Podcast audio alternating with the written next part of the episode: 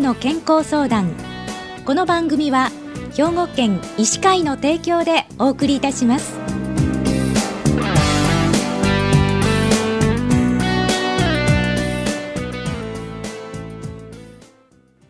みんなの健康相談。ご案内の広市加子です。今週は兵庫県医師会の公衆衛生担当理事でいらっしゃいます鈴木幸太郎先生にお話をお伺いします。鈴木先生おはようございます。あおはようございます。今日はよろしくお願いいたします。お願いします、えー、鈴木先生は明石市で鈴木内科クリニックをご開業されておられるんですが今日は糖尿病の治療法が少しずつ変化していますというテーマでお話をお伺いしたいと思います。じゃあまず鈴木先生この糖尿病っていう病気よく耳にするんですけれどもどんな病気なんでしょうか？糖尿病は血液中の糖分が増えてしまう病気です。血液中の糖分血糖値と言いますがこれをコントロールするインスリンというホルモンの分泌が少なくなったりうまく作動しなくなったりして血糖値が高くなる病気で血糖値が高くなっても自覚症状はほとんど出ません。ですが何年間も血糖値が高いままで放置していると自覚症状がないまま血管が傷つき将来的には狭心症心筋梗塞のような心臓病脳梗塞失明腎不全などの重い病気につながります。はい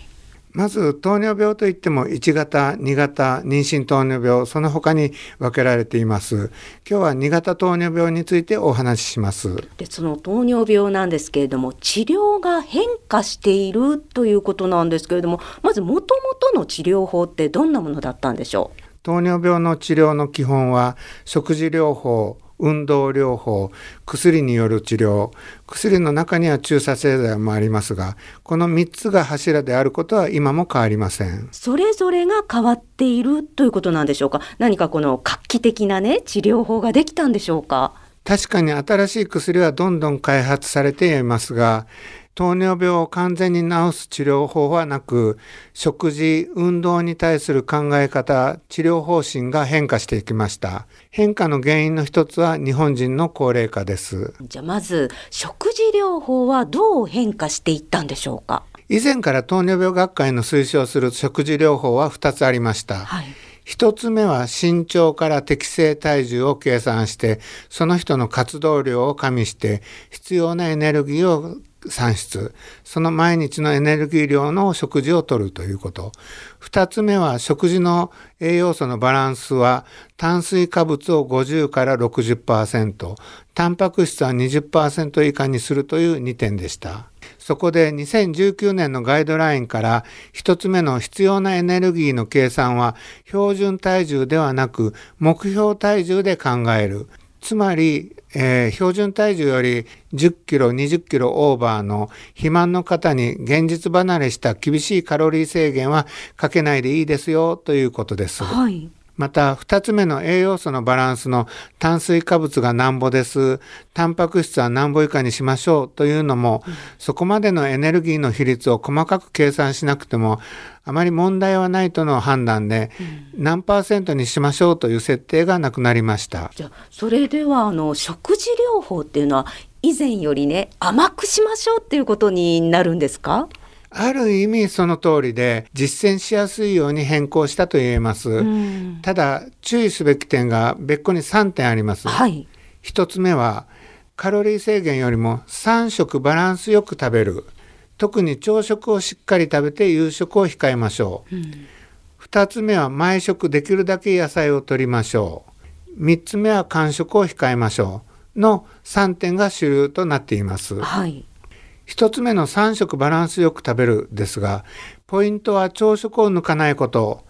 朝食を抜くと昼夜の食後血糖が上がり動脈硬化が進むことが分かってきました、はい、さらに夕食の時間が遅いと血糖値が上がりやすく肥満になりやすいです。2つ目の毎食できるだけ野菜を摂りましょうについてはえコンビニ弁当でもおにぎりや麺類だけじゃなく野菜サラダをつけるとか、うん、カロリー低めの野菜ジュースをつけるでも構わないです。はい、3つ目の間食を控えましょうはケーキやアイスクリームおせんべいなども低カロリーのものがいろいろ出ていますので皆さんお試しください、うん、あの治療の変化は日本人の高齢化と先ほど先生おっしゃいましたけれどもお年寄りの方の食事療法っていうのは何かこう変化があったんでしょうか？エネルギーについての変更がありました目標体重自体を65歳以上の人は標準体重より少し多め10%ほどオーバーでもいいんじゃないかというふうに変わってきました。うんまた75歳以上の場合は食事でカロリー制限を考えずむしろ腎機能が悪くなければタンパク質を積極的にとっていいというふうに変わってきています。うんその根底には年とともに食事量が減っていくことが多く食事制限があってもなくてもまあ大した差がないということ、うん、また食事制限をし続けるとだんだん頑張っていく意欲がなくなったり食事量が少ないと体力が落ちていくということがあります、うん、じゃあ次にあの運動療法はどう変わったんでしょう？運動は有酸素運動とレジスタンス運動に分かれます有酸素運動は散歩、レジスタンス運動は腕立て伏せのような筋トレをイメージしてください。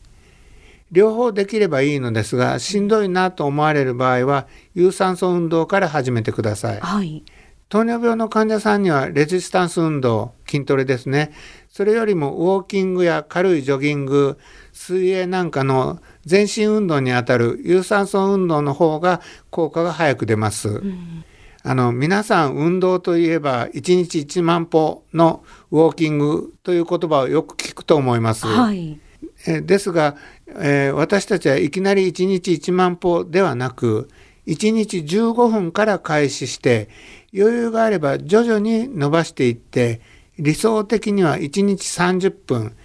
1週間で150分を目標に1週間に3日以上の運動をしていただきたい。運動をしない日が2日連続しないようにというのができれば完璧です、うん、じゃあ薬についてはどう変化したんでしょうか？最近発売された SGLT2 阻害薬という薬は糖尿病に有効なだけではなく心不全にも効果を示し腎保護作用もあります。また2021年発売の GLP-1 作動薬という薬は強いダイエット作用があり肥満気味の糖尿病の方によく効きます。ただ新薬は価格も高いですし薬には副作用の可能性がゼロではありません、うん、主治医と相談しながら地道に糖尿病治療をしていってくださいはい、わかりました。ありがとうございました。えー、今週は兵庫県医師会の公衆衛生担当理事でいらっしゃいます。鈴木幸太郎先生に糖尿病の治療法が少しずつ変化していますというテーマについてお話をお伺いしました。今日どうもありがとうございました。ありがとうございました。みんなの健康相談。ご案内は広市加子でした。この番組は兵庫県医師会の提供でお送りいたしました。